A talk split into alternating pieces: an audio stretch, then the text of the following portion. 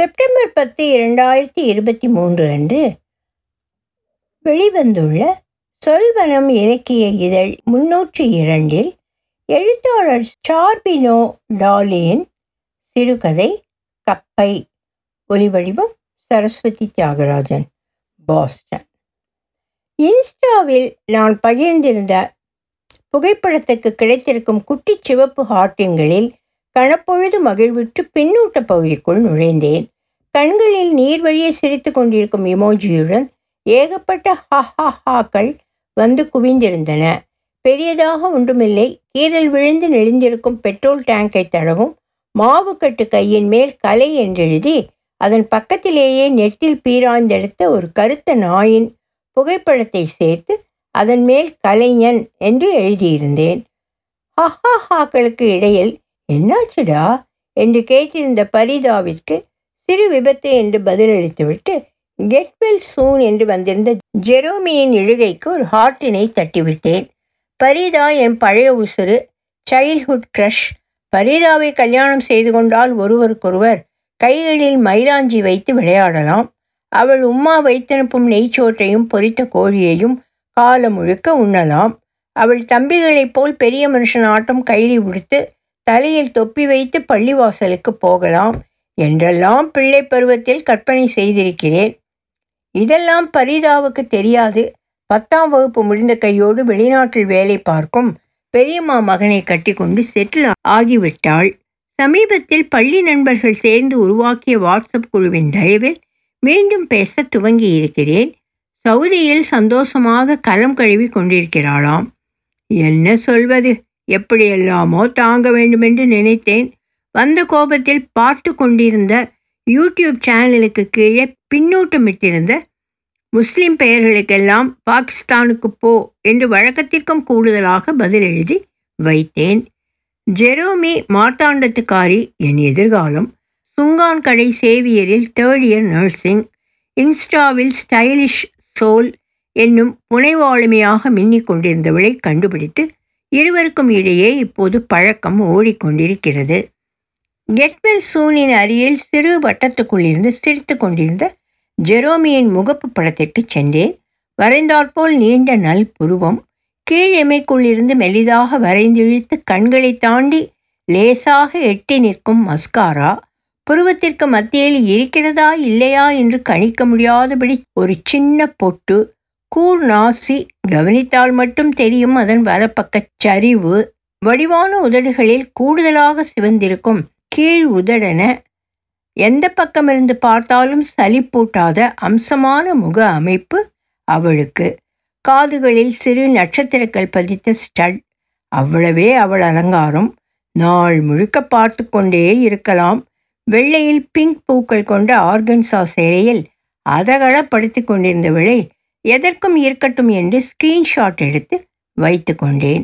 அலுவலக கொண்டாட்டங்களில், shopping மால்களில், cinema தியேட்டரில், உணவகங்களில் எடுத்துக்கொண்ட புகைப்படங்களாகட்டும், பைக் பயண ரீல்ஸ்கள், ஸ்டண்ட் ஷாட்ஸ்கள் என நான் பதிவேற்றும் எதுவாகிலும் அதற்கு ஜெரோமி தன் செவ்விதயத்தை பகிர்ந்து முழுமைப்படுத்த தொடங்கியிருந்தாள். கடவுள் புண்ணியத்தில் எப்படியும் அழிந்திருப்பாள். அடுத்த கட்டத்திற்கு நகரலாம் என்றிருந்தேன்.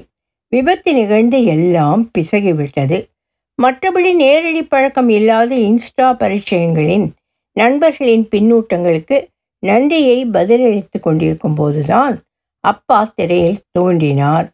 அம்மா எங்கடி இருக்க என்று அலறியபடி வாசல் கட்டுக்கு சென்றேன். ஏமியா உனக்கு ஒரு வேலை செய்ய பொழுது தரமாட்டான், நீ கம்புல போற அவனுக்கு விழி என்று வீட்டின் பின்புறம் இருந்து குரல் வந்தது. குளிப்பதற்கு வெந்நீர் சூடாக்க ஈரம் பாரிய விறகு கட்டைகளின் புகைச்சலுக்குள் போராடி எரிச்சல் அடைந்தவள் அங்கனக்கட என்று ஊதுகுழலை வலித்து தரையில் எரிந்தபடி கலங்கிய கண்களுடன் முன் வந்தாள். ஏமில கடந்து தொல்லைய கீறுக, கீழகியது நான் இல்லை, உன் மாப்பிள இன்னா என்னன்னு கேளு என்று அலைபேசியை கையில் கொடுத்தேன். எங்கே இஞ்சையா, எத்தனை பேரா, ஓ சரி என்று அலைபேசி அழைப்பை துண்டித்தவள், லே உங்கூட வேலை செய்கிறவ 2 பேர் உன்னை பார்க்க வருவீனுமா என்று அலைபேசியை நீட்டினாள். யாரையும் வீட்டில் அழைப்பதோ அவர்கள் வீட்டிற்கு செல்வதோ எனக்கு அறவே பிடிக்காத செயல். பழக்கத்தின் அடிப்படையில் ஒருவரை ஒருவாறு எடைபோட்டு தொடர்வது, பிறகு அதே நபரின் பின்புலம் வசதி குறித்திருந்த பின் நடத்தையில் ஏற்ற இறக்கத்தை வெளிப்படுத்துபவர்களின் ஆபாசத்தில் அருவருப்படைந்து சிலரை விட்டு விலகியும் இருக்கிறேன். ஆதலால் யாராக இருந்தாலும் சந்திப்பு வெளியில்தான். அரவிந்தின் அழைப்புகளை புறக்கணித்ததால் வந்த வினை எமர்ஜென்சி தேவைக்காக கொடுத்து வைத்திருந்த என் அப்பாவிற்கு அழைத்து விட்டான். நானே பேசியிருந்தால் வீட்டில் இல்லை, வைத்தியர் வீட்டுக்கு சென்று கொண்டிருக்கிறேன் என்று ஏதாவது கதை விட்டு அனுப்பியிருப்பேன். கடுப்பில் அரவிந்தின் நானே அழைத்தேன். ஜெயனுடன் காரில் வந்து கொண்டிருப்பதாக கூறினான். திருவட்டாறு ஆதிகேசவ பெருமாளை சேவித்துவிட்டு அருகில்தானே என்னையும் பார்த்து விடலாம் என்று வந்து கொண்டிருக்கிறார்களாம். ஆஹா, ஒற்றை விழிக்கு இரட்டை பட்சிகள். அரவிந்தின் யோசனையாகத்தான் இருக்கும். அரவிந்த் மேனேஜர், என்னை ஏஜென்ட்டாக பயிற்றுவித்தவனும் அவன்தான். ஜெயன் சீனியர் மேனேஜர், நான் பணிபுரியும் கால் சென்டர் முதலீட்டாளர்களில் ஒருவர். டெக் சப்போர்ட்டையும் அவரே பார்த்து கொள்கிறார். எடியம்மா, வரிவேலுக்கு கொடுக்க வீட்டில் எதுவும் உண்டுமா? மெனஞ்சான்னு தான் மார்த்தாண்டத்திலே இருந்து 1 கிலோ சிப்ஸ் வேடிச்சு வச்சேன். போயும் வந்து நீதானில் தின்னு முடிச்ச. அவள் சொல்வதும் சரிதான். பண்டம் போட்டு வைத்திருக்கும் சில்வர் போனியை இன்று காலையில் கூட திறந்து பார்த்தேன். காம்பி போன 4 பலாவத்தல்களை தவிர ஒன்றும் இல்லை. வரியதைய மேனேஜர் மாறாக்கும். இப்போ என்னடி செய்வ என சோகமானேன். காலமாக காய்ச்சி வச்ச பால் ஃப்ரிட்ஜுக்குள்ளே இருக்கே, கொலையில் செந்தழுவம்பழம் இருக்கே, எதுக்கு பேடிச்சனும் என்று சிரித்தாள். சரி, நான் சென்று வார வேளை விழிச்சிட்டு வாரேன் என்று முகத்தை கழுவிக்கொண்டேன். தலைக்கு குளிக்காததால் பனங்கொட்டையினாராக சிலிப்பி நிற்கும் தலைமுடியின் மீது கொஞ்சமாக எண்ணெய் பிரட்டி வரட் வரட் என்று 4 இழுப்பு இழுத்தேன். அது பணிந்தும் பணியாமலும் ஒரு சைஸாக குருவிக்கூடு போன்று தூக்கி கொண்டு நின்றது. எம்மா, வீட்டை ஒன்று தூத்து போட்டுட்டு இந்த வேகம் ஒன்று மாறி நில்லடியம்மா என்று அவள் அணிந்திருந்த அழுக்கேறிய நைட்டியை பிடித்து ஆட்டினேன்.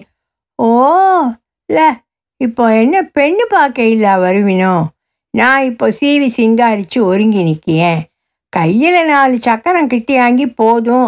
செல்ஃபோனு மேடிச்சனும், பைக் மேடிச்சனும், வீட்டுக்கு என்னவும் செய்யணும்னு ஒரு சிந்தை இல்லை.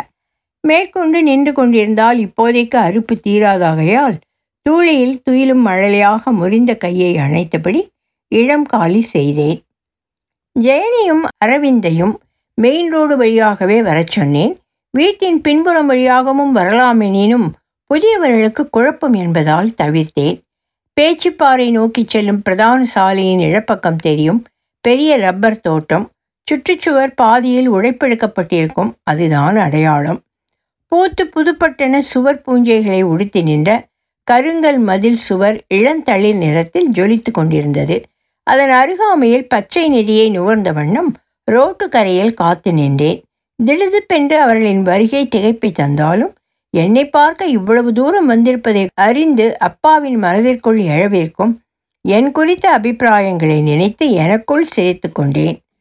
அவர்கள் வந்த காரின் சில மீட்டர்கள் முன்னாலேயே அப்பா வந்து கொண்டிருப்பது தூரத்தில் தெரிந்தது. வல்கனைசிங் ஒர்க் ஷாப்பை திறந்தபடி விட்டுவிட்டு வந்திருப்பார் போலும்.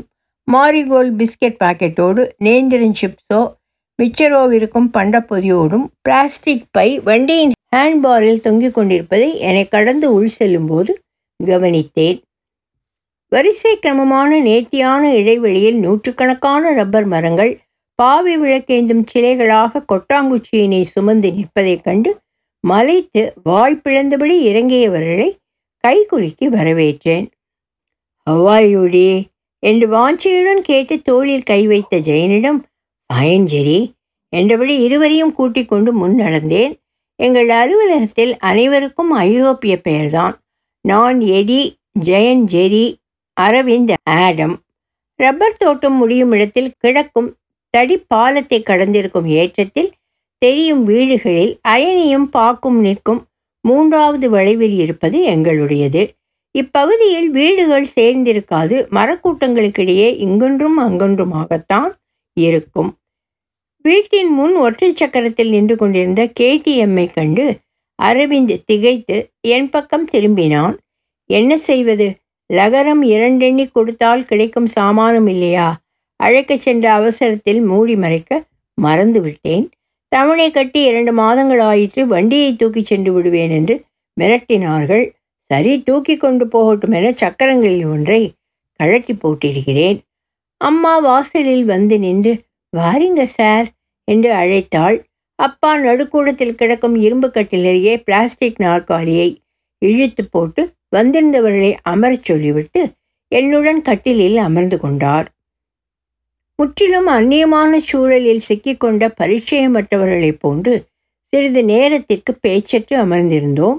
கூரையில் பற்றியிருக்கும் நூலாம்படை, தரை வெடிப்பு, நான் அமர்ந்திருக்கும் கட்டில் காலில் ஏறியிருக்கும் துரு என்று சுழண்டு கொண்டிருந்த அரவிந்தின் பார்வையும் என் நொண்டிக்கையை வெறித்து கொண்டிருந்த ஜெயனின் பார்வையும் ஒரே கணத்தில் என் பக்கம் திரும்ப 3 பேரின் முகத்திலும் கூச்சச் சிரிப்பு. சமூக வலைத்தளத்தில் நான் கட்டி வைத்திருக்கும் பிம்பமும் பிரபல்யமும் அவர்களின் கண்களிலிருந்து மங்கிக் கொண்டிருந்தது. தர்ம சங்கடம்தான். அடுப்படியிலிருந்து கொண்டு வந்து போட்ட முக்காலியில் தின்பண்டத்தட்டை வைத்த அம்மா கையில் காப்பி குவளையுடன் முகம் விகசித்து நின்றாள். சுதாரித்த ஜெயன், டாக்டர் என்ன சொன்னாங்க எடி என்று கேட்டு சூழலின் மௌனத்தை உடைக்கத் துவங்கினார். 2 மாதம் ரெஸ்ட் எடுக்க சொல்லியிருக்காங்க என்றேன். இஎஸ்ஐ பெனிஃபிட்ஸ் அவைல் பண்ணுறதுல ஒரு பிரச்சனையும் இல்லையே. அதெல்லாம் நான் ஃபாலோ பண்ணிட்டு தான் இருக்கேன் ஜெயன் என்றான் அரவிந்த் மிடுக்காக. இஎஸ்ஐ ஆஸ்பத்திரியில் டாக்டர் மாரும் நல்லா கவனிச்சாங்க என்று அம்மா சொல்ல அப்பா ஆமோதிப்பது போன்று தலையசைத்தார். காப்பி குவளையை காலி செய்துவிட்டு தின்பண்டங்களில் பேருக்கு 2 எடுத்து வாயில் போட்டவர்கள் விடை பெறுவதாக எழ, வந்து பார்த்ததில் ரொம்ப சந்தோஷம் என கூறி வழி அனுப்பினோம். நன்மைகளே உன்னை வந்து சேரட்டும். அவ்வெள்ளைக்கார கிழட்டு முண்டை எந்த நேரத்தில் வாய் வைத்தாலோ தலைக்குள்ளேயே சுற்றி சபித்து கொண்டிருக்கிறது. ஆணும் பெண்ணுமாக வீட்டிற்கு நான் ஒருவன்தான். கேட்டவையெல்லாம் கையிலும் வாயிலும் வாங்கி தந்துதான் என்னை வளர்த்தார்கள்.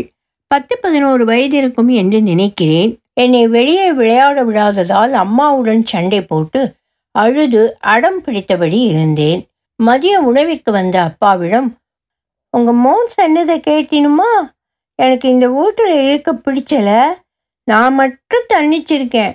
கூட கழிக்க தம்பி தங்கச்சின்னு யாரும் இல்லைன்னு ஒரே ஒப்பாரி என கூறி குறும்பாக நகைத்தாள் அம்மா.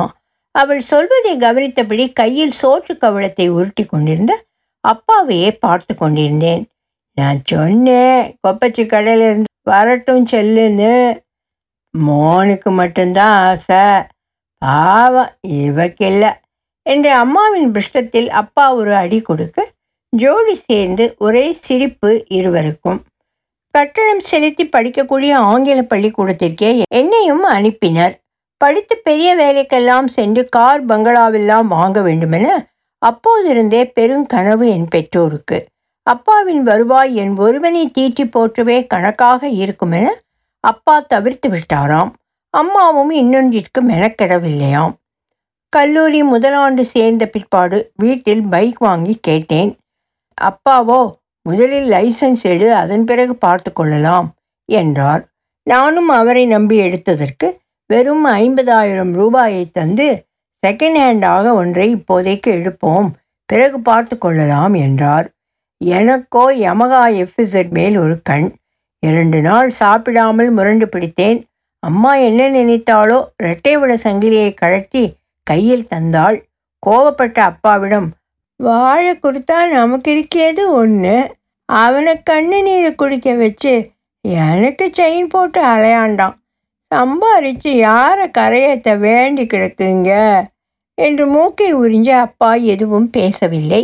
என் பக்கம் திரும்பி, உனக்கு போக்கு பிடிச்ச வருவில என்று மட்டும் சொல்லி நகர்ந்து கொண்டார். மேற்கொண்டு எதிர்ப்பில்லை. அந்த வாரம் மாலை மலரில் வந்த நாகர்கோவில் பள்ளி மாணவனின் சிரித்த முகமும் தற்கொலை செய்தியும் கூட காரணமாக இருந்திருக்கலாம். எது எப்படியோ அவ்வருடம் விநாயகர் சிலை கரைப்பு ஊர்வலத்தில் அடித்து பொழிக்க முடிந்தது. அதற்காக நான் படிக்காமல் எல்லாம் இல்லை. கல்லூரி இறுதி ஆண்டு கேம்பஸ் இன்டர்வியூ வரும்போது அனைத்து பாடங்களிலும் 80 விழுக்காடுகள் எடுத்திருந்தேன். எந்நேரம் நான் தேர்ந்தெடுத்திருந்த பாடப்பிரிவில் ஆளிற்கு வந்த எம்என்சி 4 5 பேரைத்தான் தேர்வு செய்து சென்றனர். என் வகுப்பில் மட்டும் மொத்தம் 40 பேர். அவர்களில் தகுதி சுற்றில் தேர்வாகி டெக்னிக்கல் ரவுண்டில் தேறியவர்கள் வெறும் 10 பேர். கல்லூரி விளம்பரப்படுத்தியிருந்ததைப் போல பெருநிறுவனங்களும் வந்திருந்தனர். அவர்களின் சேவை பிரிவில் ஆள் சேர்க்க கல்லூரி பிளேஸ்மெண்ட் கோஆர்டினேட்டரிடம் இது குறித்து கேட்டபோது, உன் பிரிவில் வேலை கிடைக்க வாய்ப்பிருக்கும் நிறுவனத்தில் ஏறு, பிறகு அங்கிருந்து முயற்சி செய் என்ற அறிவுரை வந்தது. நண்பர்கள் சிலர் அப்படியே செய்தனர். அவர்களுக்கு வேறு வழி, கல்வி கடன் வழங்கியவர்களிடமிருந்து தப்ப வேண்டுமே. 20,000 - 25,000 பெருநகரத்தில் வீடெடுத்து சாப்பாடு செலவு பார்த்து சமைத்து துவைத்து நடக்கும் காரியமா? மலைச்சாரலிலும் குளுமையிலும் வளர்ந்துவிட்டு சென்னை போன்ற இடங்களுக்கு சென்று வெயிலில் வருபட முடியுமா? நினைத்தாலே குதத்தில் சூட்டு கட்டி வந்ததை போன்று எரிகிறது. இந்த பிரச்சனைகளை அப்பாவிடம் எப்படி சொல்லி புரிய வைப்பது என்று திகைத்து நின்ற வேளையில்தான் கடவுள் போல வந்தார் மூர்த்தி சார், அப்பாவின் வாடிக்கையாளர். உன் மாவனை மட்டும் குத்தம் சொல்லி பிரயோஜனம் இல்லை. நம் ஊரில் மட்டுமே 100க்கு மேலே காலேஜ் இருக்குது. வருஷம் கம்பெனிக்காரனுவ வந்து திறமையான பிள்ளையில அள்ளிட்டு போகிறானுவோ. மீறி இருக்கப்பட்டவங்க கை நிறைய சம்பளம் தருக, வேலை எங்கே கிடைக்குமோ அங்கே ஓடி போயிடறானுவ. கடைசியில் போக்கிடம் இல்லாதவன் நேரம் வாத்தியார் வேலைக்கு வந்து நிற்கான். அரை ஒரு அறிவில் இருந்து கூமுட்டை தானவே விரிஞ்சு வெளியே வரும். என்ன நான் சொல்லியது? பள்ளிக்கூடத்துக்கு படித்து அனுப்பியது எதுக்கு? சுயமாக சிந்திக்க தெரியவும் நல்லது கெட்டது புரிய வந்தானே. நடைமுறையில் அப்படியா இருக்குது? படித்து வாரவியத்தால் பூரா இரவல் புத்தி. வரும்படி வருங்கிற சீறு பிள்ளைகள் மேலே முதல் போடும் தாயும் தவப்பனும் இருக்கும். மட்டும் காலேஜை கட்டி வியாபாரம்தான் நடத்துவான். என்ன நான் சொல்லியது? எனக்கு இவரை கண்டாலே ஆகாது. அவ்வப்போது அப்பாவின் தலையை திரிய விடுவதே இவருக்கு வேலை. நான் கல்லூரியில் சேர இருக்கிறேன் என்று அறிந்த அன்றும் அப்படித்தான். பிள்ளே, எல்லாரும் போகிற திசையிலேயே போகணும்னு நினச்சாத. டாக்டரும் என்ஜினியரும் வக்கீலுமாறு மட்டும் இல்லை, பஞ்சர் ஓட்டுறவனும் இருந்தால் தானட உலகம் உருளும். என்ன நான் சொல்லியது? 2 காது கிடைத்தால் போதும், பிரசங்கை அறுத்தெடுத்து விடுவார். சரியான பூமர். படிப்பு முடிந்து வேலை தேடும் சாக்கில் திருவனந்தபுரம், பெங்களூர், சென்னை என்று சுற்றி கொண்டிருந்தேன். அதிலே 7-8 மாதங்கள் போயின. பாராளுமன்ற தேர்தல் சமயம் என்று நினைக்கிறேன். ஒரு நாள் அப்பா மூர்த்தி சார் வழி ஒரு தனியார் வங்கியில் வேலைக்கு விண்ணப்பிக்க சொன்னார். 21 நாட்கள் பயிற்சிக்கு பிறகு கன்னியாகுமரி கிளையில் பணி நியமனம். Relationship manager. பரவாயில்லாத சம்பளம், ஆனால் அலைச்சல் பிடித்த வேலை. வீட்டிலிருந்து அலுவலகம் செல்ல 1.5 மணி நேரம் பிடிக்கும். போதாத குறைக்கு கிளையண்ட்டை பார்க்க 5 கிராமம் போ, மணக்குடி போ, கொட்டாரம் போவென சுத்தலிலேயே தான் இருக்க வேண்டும். ஒரு வாரம் கழியவில்லை, அதற்குள் கருத்து கறிக்கட்டை ஆகிவிட்டேன். இது சரிப்பட்டு வராது என்று ஒரு நாள் எங்கள் கிளையை பார்வையிட வந்திருந்த பிராந்திய தலைவரிடம், சார், பைக்கிலேயே சுற்றி கொண்டே இருப்பது மிகவும் சிரமமாக இருக்கிறது. வங்கியின் காப்பீடு சேவைகளை விற்கும் வேலையையும் நிறுவனங்களில் சென்று திட்டங்களை பிரபலப்படுத்தும் வேலையையும் என் தலையிலேயே கட்டி எங்கேயாவது அனுப்பிவிடுகின்றனர். வீட்டின் அருகாமையில் அது தக்கலையோ மார்த்தாண்டமோ எந்த கிளையாக இருந்தாலும் பரவாயில்லை. அலுவலகத்தில் அமர்ந்து வேலை செய்யும் பிரிவிற்கு மாட்டுவீர்களா என்று கேட்டேன். எப்படி இருந்தாலும் மூர்த்தி சாருக்கு தெரிந்தவர், நம் கஷ்டத்தை புரிந்து கொள்வார் என்ற ஒரு நம்பிக்கை. என் கஷ்டங்களையெல்லாம் முகத்தில் புன்முறுவலுடன் கேட்டவர், நீங்கள் சொல்வதை கிளை மேலாளரிடம் செய்ய சொல்கிறேன், வாய்ப்பிருக்கிறதா என்று பார்ப்போம். இல்லையெனில் அவர் சொல்வதை உங்களால் செய்ய முடிகிறதா என்று பாருங்கள் என்று ஆறுதல் அளித்தார். என் வங்கி மேலாளரோ, நான் உங்களுக்கு ஏற்கனவே சொன்னதுதான், இப்போது பார்த்து கொண்டிருக்கும் வேலைதான் அங்கேயும் இருக்கிறது. நீங்கள் செய்யவிருக்கும் வேலை குறித்து பயிற்சி காலத்திலேயே தெரிந்து கொண்டுதானே வந்தீர்கள். அது மட்டுமல்ல, வேலைக்கு சேர்ந்த 1 மாத காலத்திலேயே இடமாற்றம் கடினம். 6 மாதங்களாவது வேலை பாருங்கள், அதன் பின் உங்கள் திறனை முன்வைத்து முயற்சிக்கலாம் என்றார். என் பிரச்சனை அவருக்கு புரிந்த மாதிரியே தெரியவில்லை. என்னால் அலைய முடியவில்லை என்றுதானே கேட்கிறேன். அலுவலகத்தில் உள்ளமர்ந்து செய்யும் எந்த வேலையும் கொடுங்கள், அல்லது நான் நின்று கொள்கிறேன் என்று கூறினேன். அவருக்கு என் மீது என்ன கோபம் என்று தெரியவில்லை. ஒரு A4 ஷீட்டை என் முன்னால் வைத்து ராஜினாமா கடிதம் எழுதிவிட்டு போகும்படி சொல்லிவிட்டார். கோபத்தில் நானும் எழுதி கொடுத்துவிட்டு வந்துவிட்டேன்.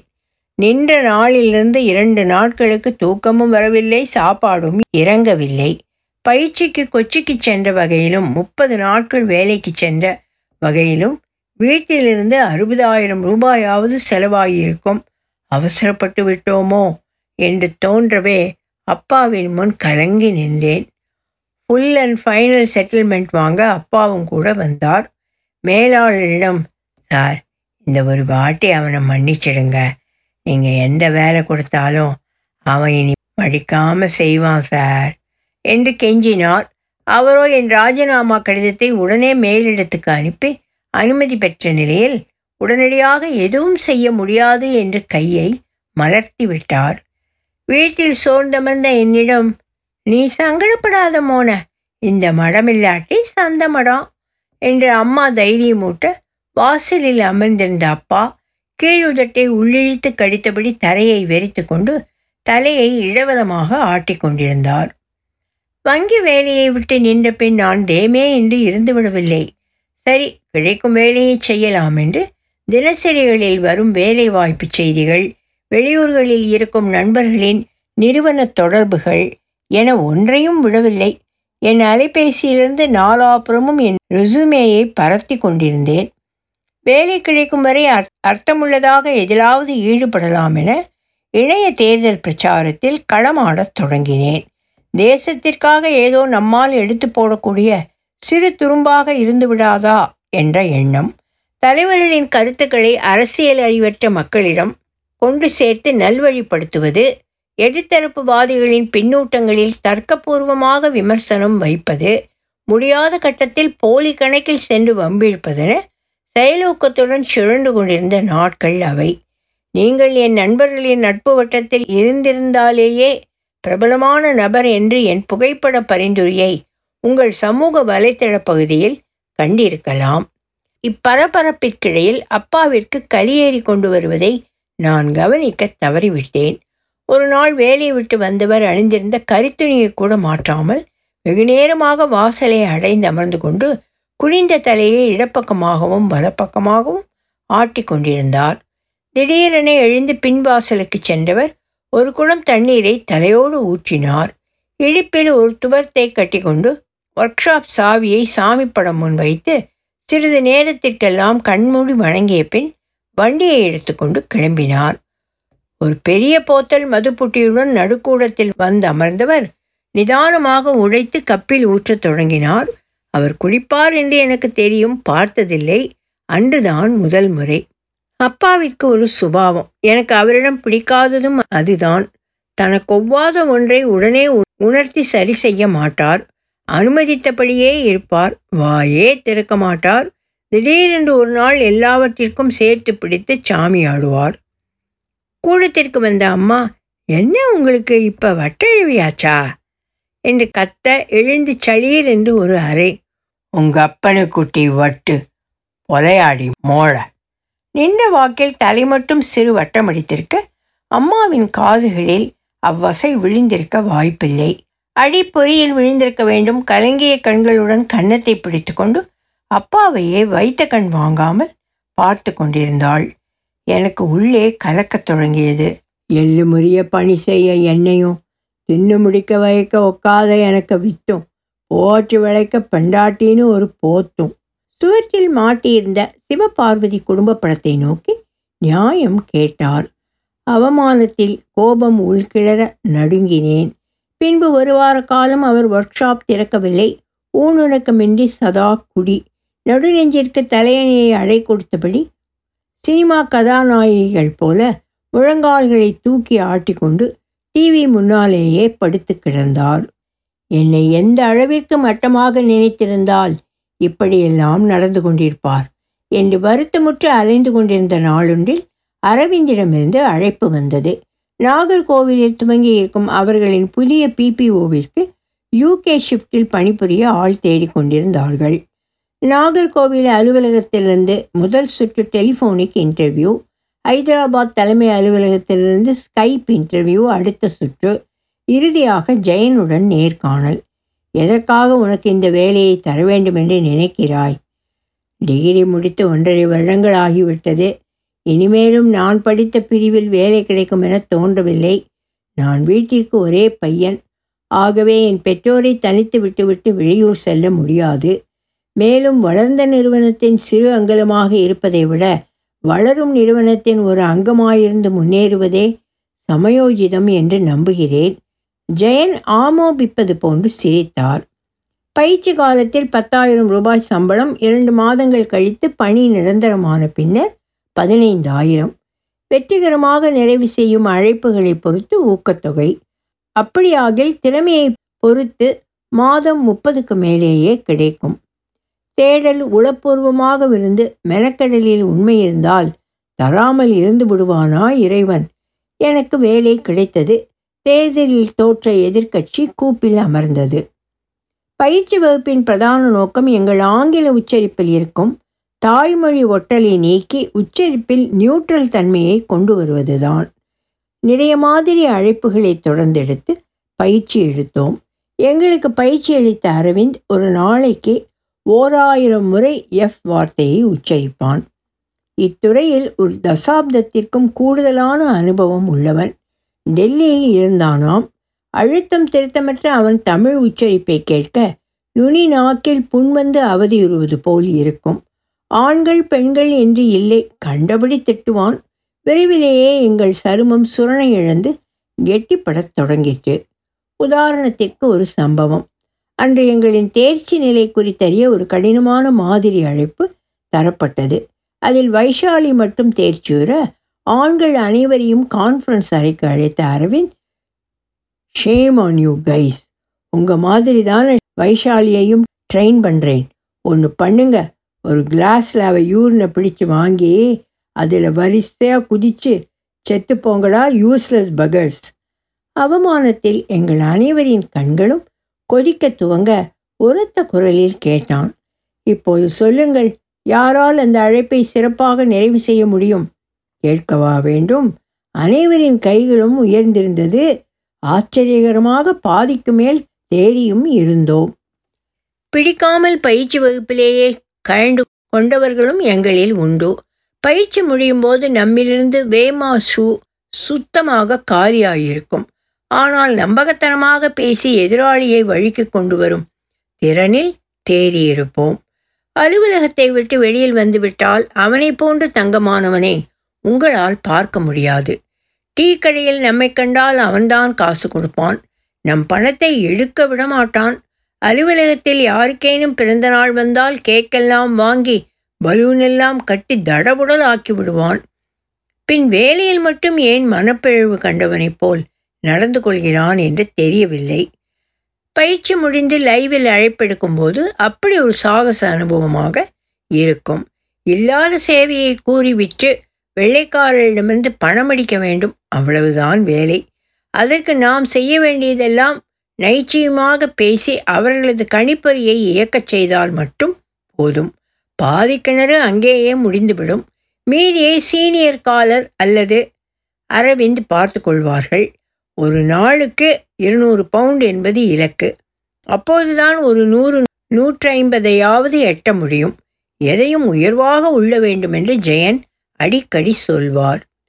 ஜெயன் அரவிந்திற்கு நேர் எதிர் குணமுடையவர். ஒவ்வொரு திங்கட்கிழமையும் எங்கள் மத்தியில் அவர் தரும் பெப்டாக் அவ்வளவு பிரமாதமாக இருக்கும்.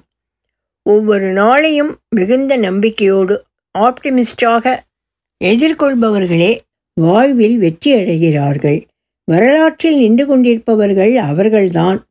உங்கள் ஒவ்வொருக்கும் வாழ்வை குறித்த பெரும் கனவு இருக்கலாம்.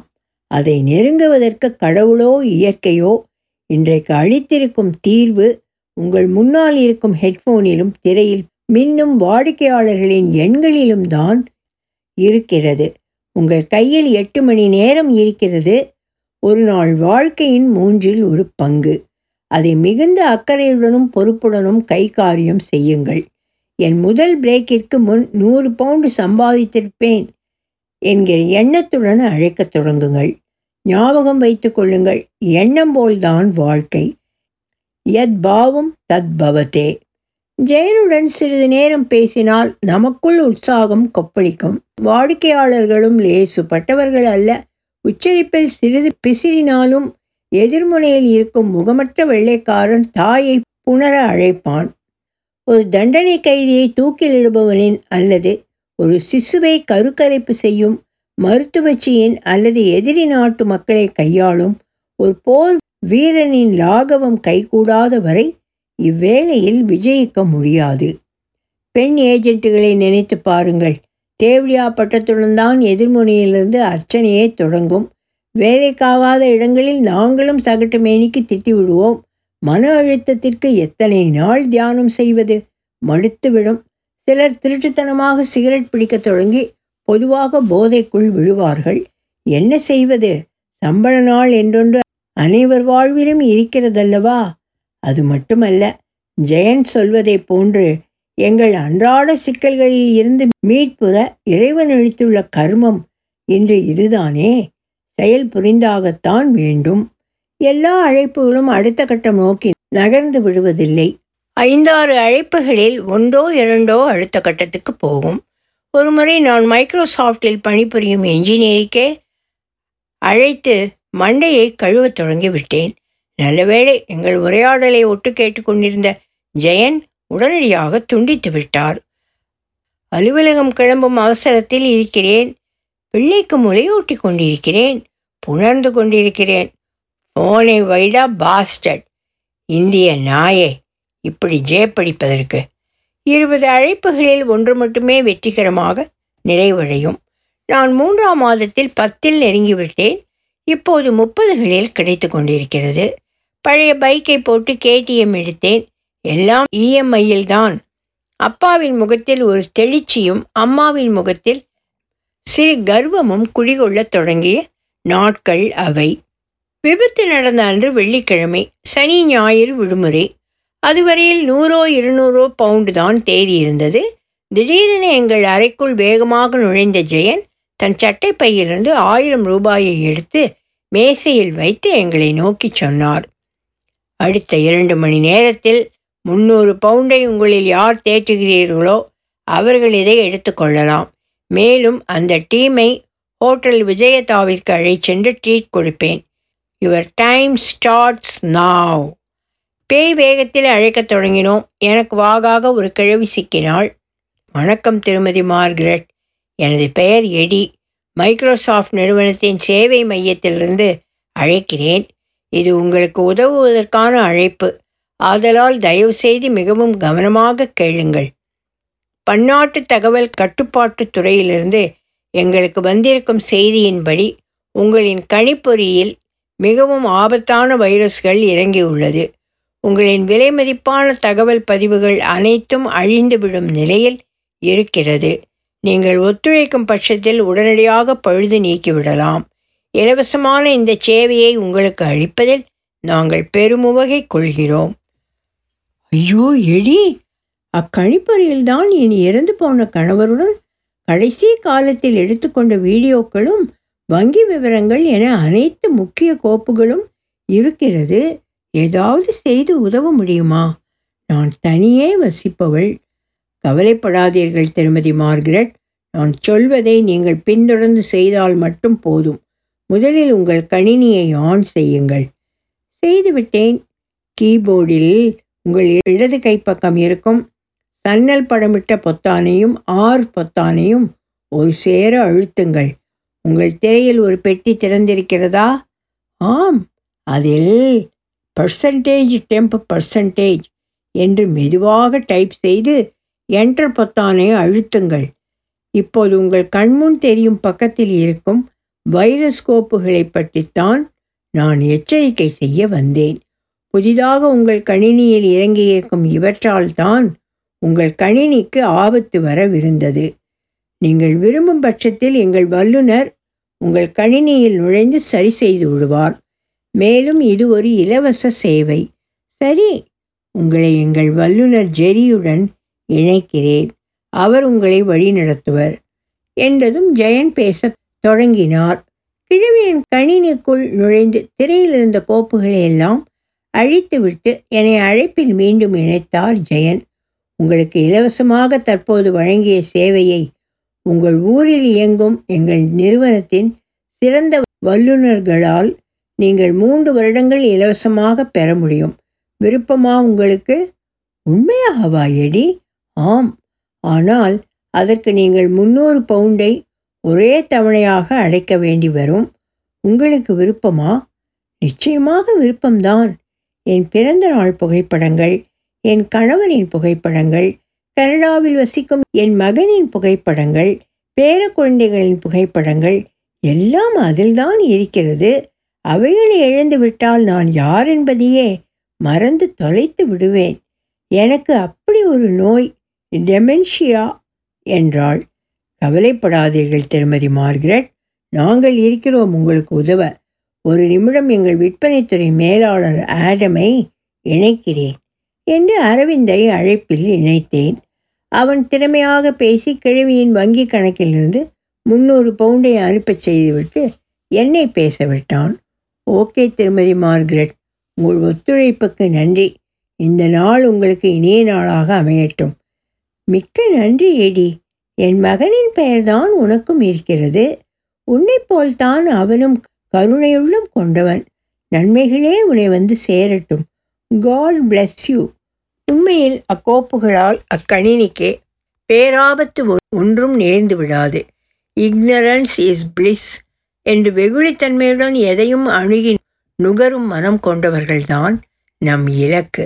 அவர்களின் அறியாமை நமது மூலதனம். அது மட்டுமல்ல, யார் இவர்கள்?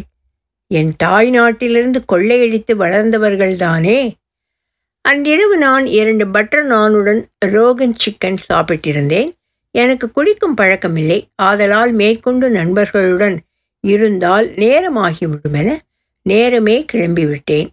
வழக்கமாக வரும் பத்மநாபபுர அரண்மனை பின்புறச் சாலையை பிடித்துத்தான் வந்து கொண்டிருந்தேன். வேர்க்கிளம்பி நெருங்கியதும் லேசான சாரல் விழுந்து கொண்டிருந்தது. ஒரு 6 கிலோமீட்டர் கடந்திருப்பேன். பிடி என மழை அடிக்க தொடங்கிற்று. வலது பக்கம் மலைக்குன்றும் இடது பக்கம் காடு பிடித்தும் கிடக்கும் இடம். சீக்கிரம் இந்த பகுதியை கடந்துவிட வேண்டும் என்ற எண்ணம் ஒன்றுதான் மனதில் ஓடிக்கொண்டிருந்தது. திடீரென்று ஒரு நாய் பேய் பிடித்தது போன்று கிழக்கு பகுதியில் இருந்து குறுக்கே வந்து சக்கரத்தில் விழுந்தது. சரியும் வண்டியை சுதாரித்து நிமிர்ந்தும் முன்முகமழிக்க சாலையில் விழுந்து இழுத்தெறியப்பட்டேன். தலைக்கவசத்தின் ஒரு பகுதி உராய்வில் அரைந்து பாதிக்கு மேல் போய்விட்டது. சிறு கண்ணாடி கீரல்களோடு தப்பியது முகம். வண்டியிலிருந்து என்னை விலக்கி கொண்டு நகர்ந்தமர்ந்தேன். அதிர்ச்சியிலிருந்து மெதுவாக பிரஞ்ஞைக்கு திரும்பி ஹெல்மெட்டை கழட்டினேன். இடக்கை முழங்கையில் முறிவு, எலும்பு சட்டையை துருத்தி கொண்டு விழித்தெறிந்தது. வலி பின்னி எடுக்கத் தொடங்கிற்று. பொங்கி விழுந்து கொண்டிருந்த அழுகையை, முகத்தில் அரைந்து கொண்டிருந்த மழை துளிகள் கழுவி வடித்து கொண்டிருந்த வேளையில் வலப்பக்க புதரில் சலசலப்புலி கேட்டது. ஒரு சென் நாய் என் குறுக்கே வந்து விழுந்த சனியன்தான் அது. மேல்தாடியின் கோரைப்பற்களை காட்டிக்கொண்டு உரிமையபடி என் அருகே வருவது ஹெட்லைட் வெளிச்சத்தில் தெளிவாக தெரிந்தது. எழுந்து ஓட முடியுமென்றோ விரட்ட முடியுமென்றோ நம்பிக்கை இல்லை. பெட்ரோல் டேங்கின் மீது தலையை வைத்து நீட்டி கொடுத்தேன். கிட்டத்தட்ட என்னை அதனிடம் தின்ன கொடுப்பதை போன்றுதான். எச்சில் ஒழுகும் கீழ்த்தாடையும் உடைத்த காதுகளும் சீரும் கண்களுமாக என் முகத்தருகே வந்து நின்றது. அதன் உஷ்ண மூச்சு என் கன்னத்தில் உரைக்க கண்களை இறுக மூடிக்கொண்டேன். அனிச்சையாக துடித்தபடி இருந்த உதடுகளின் பிதற்றலை உணர்ந்த கணம் நினைவிழந்தேன். நன்மைகளே உன்னை வந்து சேரட்டும். வழிப்போக்கர் யாரோ கண்டு 108க்கு தகவல் கொடுத்தார்களாம்.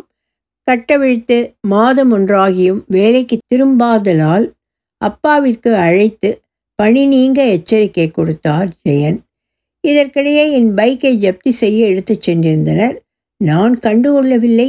விடிந்தால் தடிப்பாலத்தில் சென்று அமர்வதும் ஜெரோமியுடன் பேசி கொண்டிருப்பதுமே அன்றாடம் ஆனது. அப்பாவின் மீது கலியேறுவதும் இறங்குவதுமாக இருந்தது. முகத்தை தூக்கி வைத்து கொண்டு நடக்கத் தொடங்கினார். அரைப்பக்கா அரிசி பானையை முகத்தில் வைத்தால் வெந்து குழைந்து விடும். அவ்வளவு கடுகடுப்பு அவர் முகத்தில் தெரிந்தது. ஒரு ஆணாகப்பட்டவன் விட்டேச்சியாக அலைவதா என அசூயை கொண்ட சுற்றமும் நட்பும் அக்கறையுடன் அப்பாவை இழக்கி கொண்டிருந்தார்கள். அடுத்தவனை திருத்த நடக்கும் இவர்களையெல்லாம் பாஷாணம் வைத்து கொல்லாதவரை இந்த உலகம் உருப்படும் வழியே இல்லை என்றுதான் நினைக்கிறேன். அப்பாவிற்கு கலிமுற்றிய ஓரிரவு சிவந்த கண்களுடன் என் முன் வந்து நின்றவர், லே, இனியும் எத்தனை நாளைக்கே சோழியும் கூலியும் இல்லாத இப்படி ஊம்பி தெரியலாமின்னு இருக்க என்று கேட்க எனக்கு அந்த இடத்திலேயே அவரை போட்டு பொழக்க வேண்டுமென்று ஆத்திரம் தலைக்கேறியது. பதறி எழுந்த அம்மா, பிள்ளைகிட்டையாக்கும் பேசுகுது, நான் வடக்கி பேசுங்க இல்லைன்னா என்று எங்களின் குறுக்கே வந்து நின்றாள். நான் கையில் இருந்த ஃபோனை தரையில் விட்டெறிந்தேன். அது சுக்கலாக நொறுங்கி வீடு முழுக்க சிதறி மின்னியது. மறுநாள் வேலை முடித்து வந்தவர் எங்கிருந்தோ ஒழித்து கொண்டு வந்திருந்த மறுசீனி குச்சிகளை நடையில் தட்டினார். வீட்டை சுற்றி ஆவேசமாக குழியெடுத்தார். குச்சிகள் ஒவ்வொன்றையும் கவனமாக நட்டார். எனக்கு ஒரு பட்டியும் சோறிடண்டா, 18 நெருக்கு கப்பை மதி, சும்மாவா சொன்னா? எனக்கு அச்சன் சம்பத்து காலத்து தைப்பத்து வச்சா ஆபத்து காலத்து காபத்து தின்னாமின்னு என்னை பார்த்தபடி வீட்டிற்குள் காரி உமிழ்ந்தாள். அம்மா அழும் கண்களுடன் காப்பி கலக்கி கொண்டிருந்தாள். 2 ஆண்களுக்கிடையே ஒரு பெண்ணால் நிம்மதியாக வாழ்ந்துவிட முடியுமா என்ன? நான் இறங்கி தடி பாலத்துக்கு நடந்தேன். வெயில் இறங்கி மேகம் கருக்கத் தொடங்கியிருந்தது. பாலத்தின் கீழோடும் ஓடையின் சலசலப்பையும் அதன் இரு கரைகளிலும் செழித்து நிற்கும் யானை காது செடி கன்றுகளையும் அதனிடையே பூத்து கிடக்கும் மஞ்சள் கரிசலாங்கண்ணியில் சூன்ய மனம் இலக்கற்று அலைந்து கொண்டிருக்க கால பிரஞையற்று அமர்ந்திருந்தேன். இழப்பிற்கு இனி ஒன்றுமில்லை என்ற தெளிவு வந்த கணம் எது என்னை இவர்களை பிடித்து தொங்க வைக்கிறது? கேள்வி மூளையை அரிக்கத் தொடங்கிற்று. பசி, ஆம் பசிதான் தனியனான என்னை குடும்பத்துடனும், குடும்பத்தை ஊருடனும், ஊரை நாட்டுடனும், நாட்டை கண்டத்துடனும், கண்டத்தை உலகத்துடனும் பிணைத்து பிடித்திருக்கும் பசை. மறுகணமே கிறுக்குத்தனமான சிந்தனை என சுய எள்ளல் உள்ளுரிக்க சிரித்து கொண்டேன். வானும் நல்ல கருத்து நிலவை ஓடையில் தள்ளியிருந்தது. அதை மீன் குஞ்சுகள் கொத்தி கொண்டிருப்பதை கண்டேன். அப்படியே பின் சரிந்து பாலத்தில் சாய்ந்து கொண்டேன். உஷ்ணம் இறங்கி உடலில் ஏறி கொண்டிருக்கும் குளுமையில் கணம் லயித்து கண்களை மூடி திறந்தேன். பேர் இருளுக்கு அப்பால் பெருங்கையொன்று தூற்று வீசும் மணலாக கோடிக்கணக்கான நட்சத்திரங்கள் என்மேல் விழ, நன்மைகளே உனை வந்து சேரட்டும் என மனம் ஒரு முறை சொல்லி மௌனித்து கொண்டது. ஒலிவடிவும் சரஸ்வதி தியாகராஜன், பாஸ்டன்.